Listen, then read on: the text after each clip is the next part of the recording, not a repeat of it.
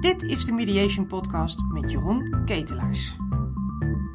Welkom bij de Mediation Podcast. Mijn naam is Jeroen Ketelaars en als officieel familierecht geaccrediteerd mediator mag ik vandaag in deze podcast iets gaan vertellen over een onderwerp dat helaas onderbelicht blijft. En dat is de afwikkeling van het pensioen tijdens de echtscheiding.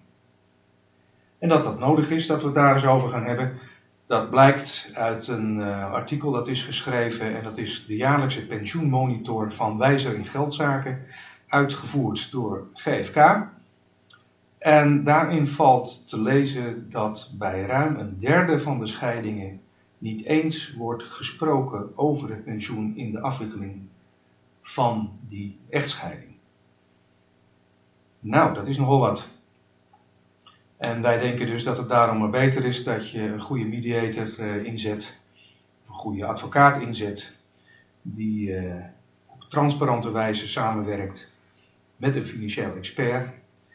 En uh, dat je op die wijze goed inzicht krijgt in een van de meest belangrijke financiële inkomstenstromen van de toekomst, namelijk als je niet meer werkt, je pensioen.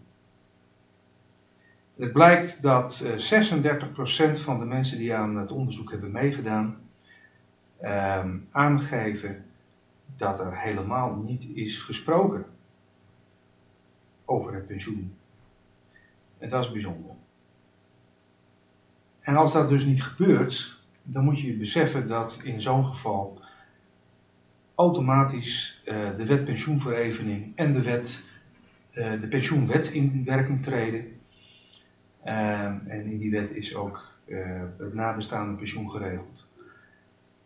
Het zijn zomaar dingen dat als je daar niet op let, je straks iets krijgt waarvan je achteraf zegt, hadden we dat nou maar geweten, hadden we daar nou maar uh, iets mee gedaan.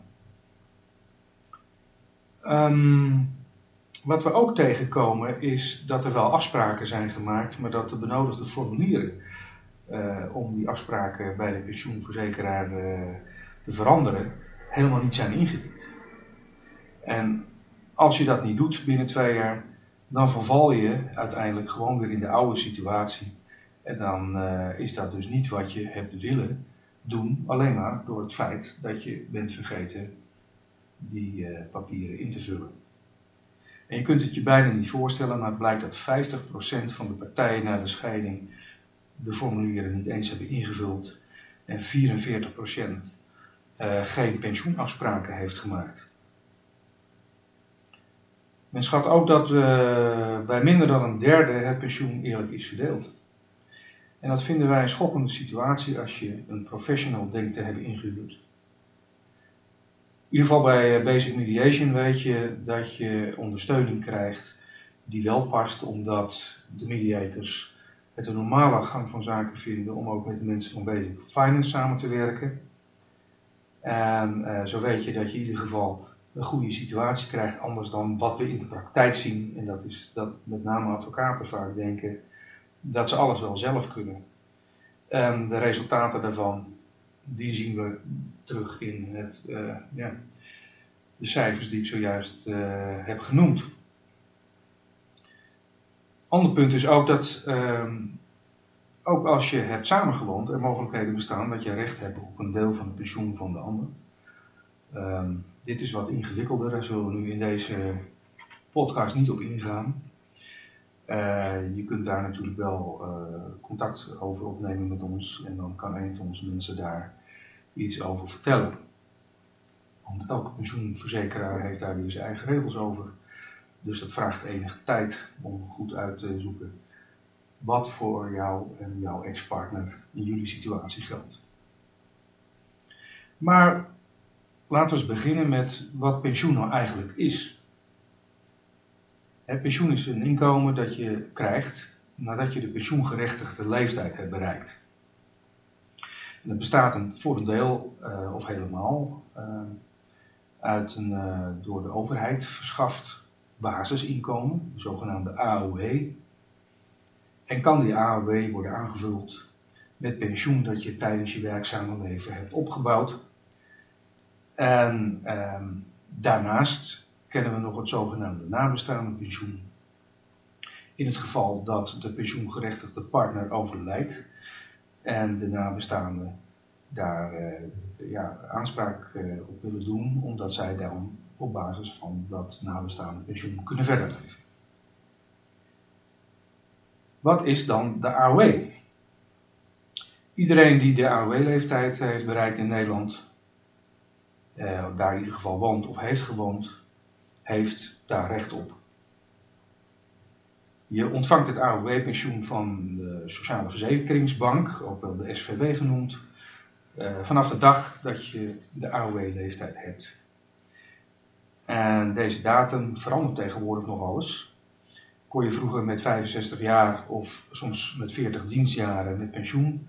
Uh, zo zullen de jongste generaties wellicht pas met hun zeventigste of nog ouder met pensioen kunnen. En dat heeft mede te maken omdat vanaf tweeduizend drieëntwintig uh, het pensioen gekoppeld gaat worden aan de gemiddelde leeftijdsverwachting. En dat is nogal iets wat ingrijpt. Als je gaat scheiden is het dus van belang dat je ook jouw situatie kent. Wanneer jouw pensioendatum in zicht is en die van je ex-partner, zodat je daar ook je financiële toekomst mede op kan plannen.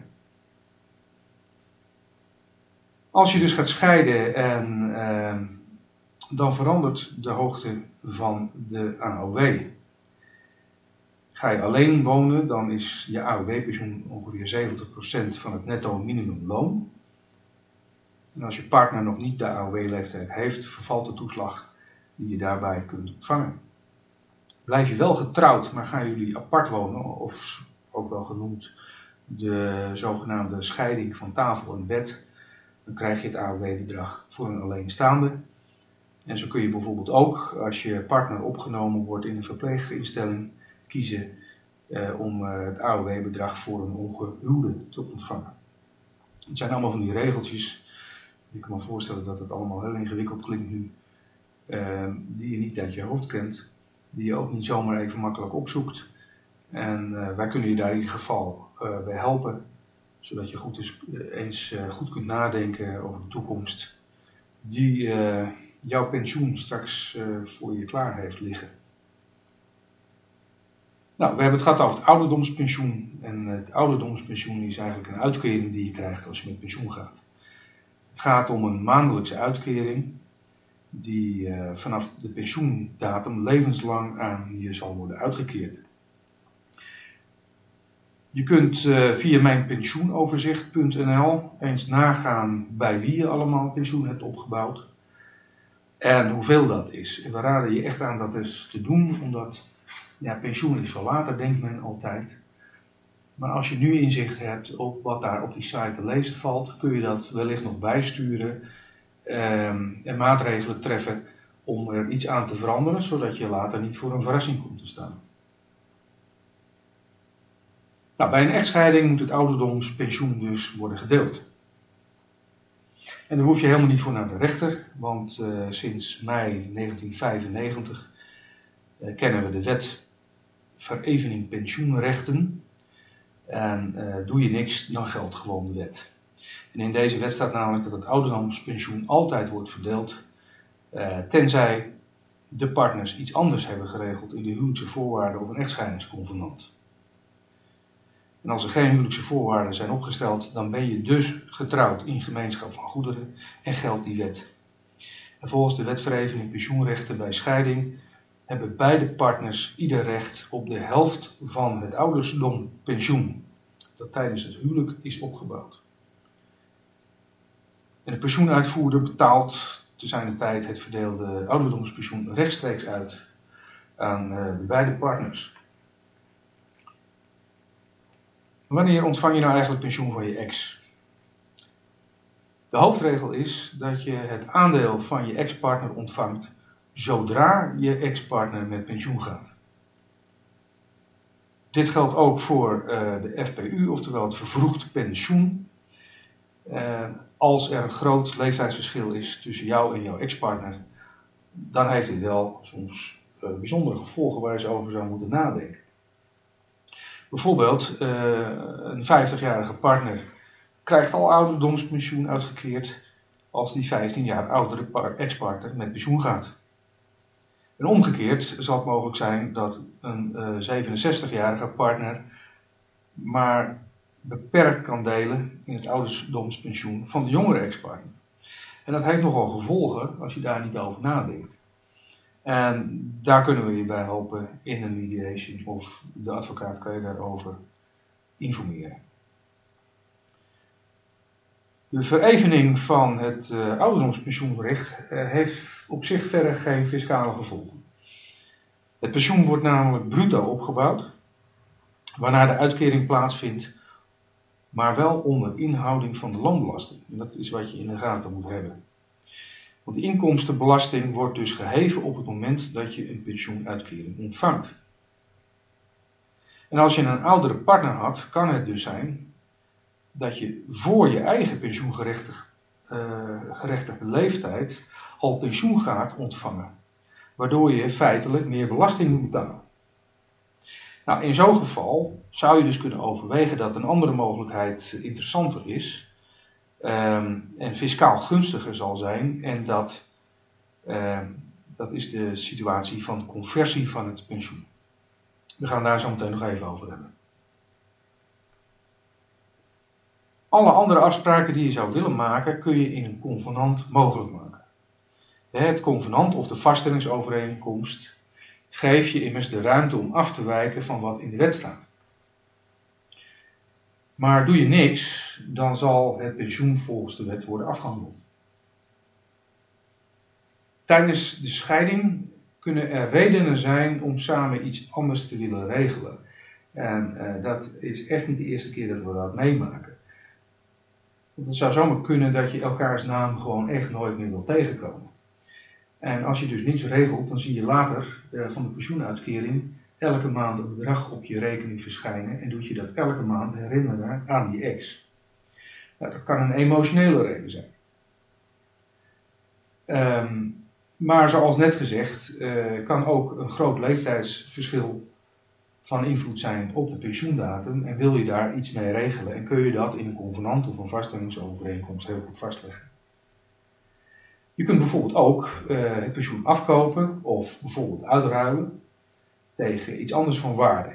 En dan zou je dus kunnen denken uh, als je iets moet regelen aangaande de overwaarde van een woning waar de een in blijft wonen en de andere heeft veel pensioenrechten, dan kun je daar afspraken over maken. Het kan bijvoorbeeld ook eh, als er partneralimentatie betaald moet worden. En je mag ook elke andere verdeling afspreken met elkaar eh, die je maar kunt bedenken. Als je het maar opschrijft en als het maar zinvol is. Als je maar begrijpt wat je doet. En eh, dit zijn constructies die je echt goed moet gaan overwegen. En waar je echt eh, moet gaan afvragen of je niet de hulp van de mensen van Basic Finance bijvoorbeeld wilt inroepen om te voorkomen dat je gewoon fouten maakt. Wat ook mogelijk is, is dat je, wat ik toen straks zei, het pensioen gaat convergeren. um, dat is dat je naast het verevenen van je pensioen, zoals we besproken hebben, eigenlijk iets gaat doen met de waarde van het pensioen. En dat betekent uh, dat je bij conversie een volledige breuk met je ex-partner creëert voor wat betreft de verdeling van de pensioenrechten bij de scheiding. En ieder eh, krijgt in zo'n geval een deel van het pensioen zonder dat dit gebonden is aan welke leeftijd eh, dan ook. Eh, maar er zitten wel consequenties aan, omdat het pensioen wordt omgezet in één pensioenrecht voor jou en één pensioenrecht voor je ex-partner. En dat moet je even goed in de gaten hebben, uh, want als je ex komt te overlijden en jij hebt je pensioen bijvoorbeeld gedeeld, dan is het niet zo dat dat deel dan weer terugvalt in jouw potje. Je bent het dan dus gewoon kwijt. Dus weet goed uh, of dit zinvol is en de mensen van Basic Finance kun je daar heel goed bij helpen. Nou, welke voordelen uh, van conversie zijn er dan? Het kan aantrekkelijk zijn eh, omdat je niet langer afhankelijk bent van die pensioengerechtigde leeftijd van je partner. Bij de pensioenverdeling op de wet verevening pensioenrechten gaat men het ouderdomspensioen uh, in. Zodra je ex-partner waarvan je het pensioen krijgt, pensioengerechtigd is. En het maakt dus niet uit of je zelf jong of even oud als je ex-partner bent. Het pensioen is in feite een beschikbare pot met geld geworden. Nou, als je ex-partners, eh, als ex-partners niet meer met elkaar te maken wilt hebben, is conversie dus aan te raden. Omdat de pensioenband tussen jullie dan definitief verbroken wordt. En je hoeft elkaar dus nooit meer te raadplegen over dat pensioen.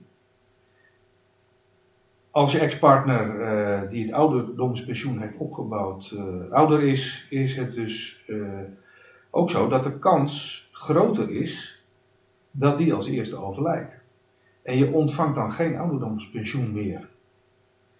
En op het moment dat je dat leeftijdsverschil uh, veilig wilt stellen, hè, ten behoeve van je eigen pensioen, dan is conversie dus aan te raden. Het wordt daarmee jouw geld. En conversie kan ook een goede oplossing zijn als de partner die het ouderdomspensioen niet heeft opgebouwd, eh, gewoon niet financieel afhankelijk is van partneralimentatie. Ook dan kun je er iets mee doen. Ja, nadelen zijn er natuurlijk ook te bedenken. Eh, nadelen eh, zou je kunnen bedenken voor degene die het pensioen heeft opgebouwd. Bij de wet verevening pensioenrechten zou je na overlijden van de ex-partner weer het volledige ouderdomspensioen krijgen. Bij conversie doe je definitief afstand van de helft van jouw opgebouwd ouderdomspensioen. En dan krijg je dat, zoals ik eerder zei, gewoon niet meer terug. Als de partner die het ouderdomspensioen heeft opgebouwd echt jonger is, dan is conversie een mindere keuze. In dit geval is de kans immers groot dat de oudere ex-partner overlijdt en heeft de overgebleven ex-partner geen recht meer op een volledig ouderdomspensioen. Dus aan de ene kant bespraken we net uh, het als een voordeel, uh, maar het kan dus ook een, uh, een nadeel zijn. Bij conversie vervalt het recht op de partneralimentatie als de ex-partner overlijdt. Ja, dus als jij dan afhankelijk bent van bijvoorbeeld de partneralimentatie van je ex-partner, is conversie meestal af te raden. Nou, een derde optie uh, is uh, om tijdens de onderhandelingen over de scheiding af te zien van de pensioenrechten of een andere verdeling overeen te komen. We hebben het even gehad over die uitruil. Je mag gewoon opschrijven in een convenant wat jullie denken dat goed is. Uh, laat je dus niet Uh, door iemand die je begeleidt uh, in de maling nemen. Uh, de wet zoals die er ligt is de wet voor als er niets geregeld is. En dan is het goed dat er in Nederland iets geregeld is, namelijk dat je altijd kunt terugvallen uh, op een regeling waar je voordeel aan kunt hebben. Hè. Dat is ook veilig voor mensen. Maar in de wet staat ook dat je op financieel gebied met elkaar andere afspraken mag maken die in feite dat wat in de basis in de wet is neergelegd uh, overschrijft, hè, omdat dat jullie nieuwe afspraak is geworden. Zo kun je bijvoorbeeld, uh, in plaats van dat de wet zegt van nou, als je gemeenschap van goederen getrouwd bent, heeft ieder recht op vijftig procent van, uh, van, van de waarde van het pensioen tijdens de huwelijksperiode opgebouwd, uh, kun je zeggen van nou, waar maken we nou een andere afdeling, uh, verdeling van? We maken daar zestig procent uh, tegen veertig procent van, of tachtig procent tegen twintig procent. En dat kan dus gewoon. Maar die afspraak moet je dan wel goed vastleggen in het echtscheidingsconvenant. En uh, dat is belangrijk. En vervolgens moet je met een afschrift van dat convenant na de scheiding uh, naar de pensioenuitvoerder gaan en, uh, of, of het opsturen.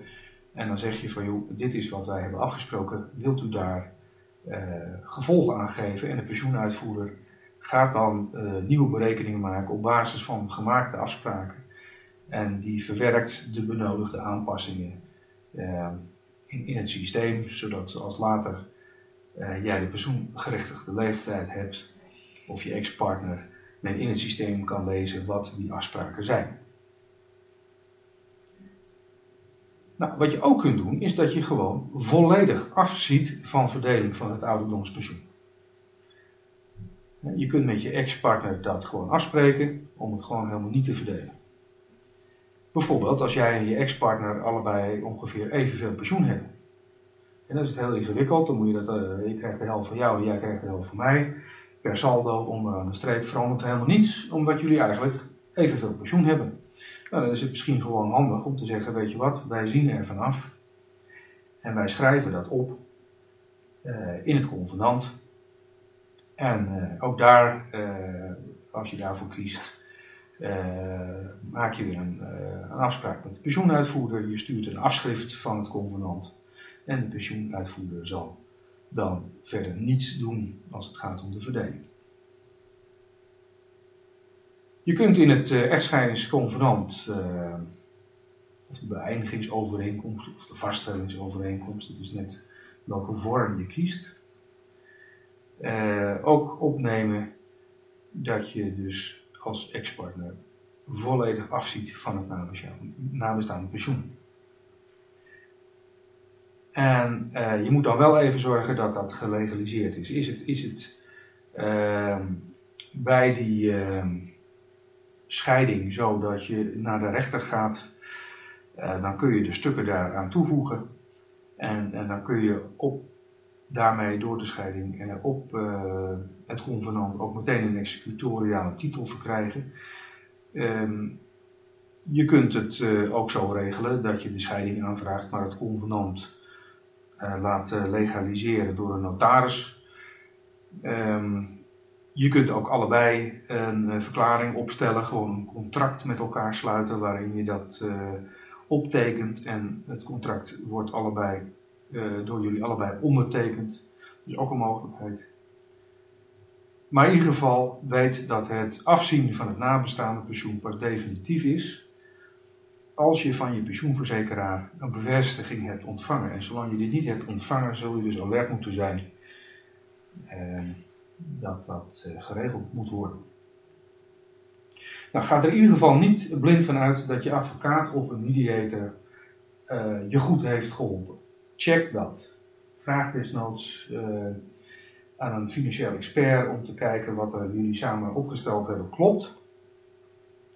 Want in de convenanten staat altijd opgenomen eh, dat de advocaat of de mediator niet verantwoordelijk is voor de inhoud van het convenant, maar voor het proces ofwel de begeleiding van het tot stand komen van het convenant.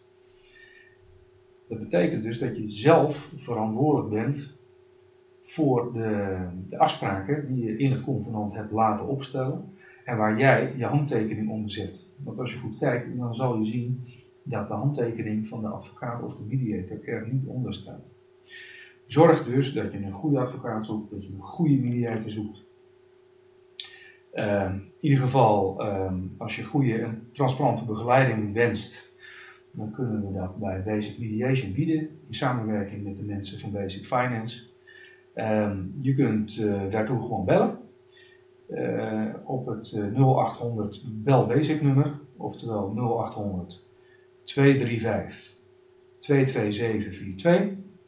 Of je kunt via de website uh, contact opnemen door het contactformulier in te vullen. Nou, in ieder geval vond ik het fijn om wat te vertellen over uh, een heel gewikkeld onderwerp wat uh, ja, te weinig aandacht blijkt te krijgen, gezien de cijfers die ik in het begin van deze podcast vertelde.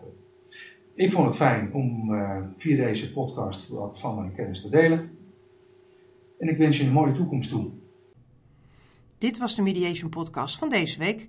Wil je meer informatie over dit onderwerp? Kijk dan op basic dash mediation punt n l. Tussen de tijd dat deze podcast is opgenomen en je hebt geluisterd, kan een langere periode zitten. Check dus altijd de juiste of meest actuele wetgeving voordat je bepaalde besluiten of stappen onderneemt. Tot de volgende Mediation Podcast.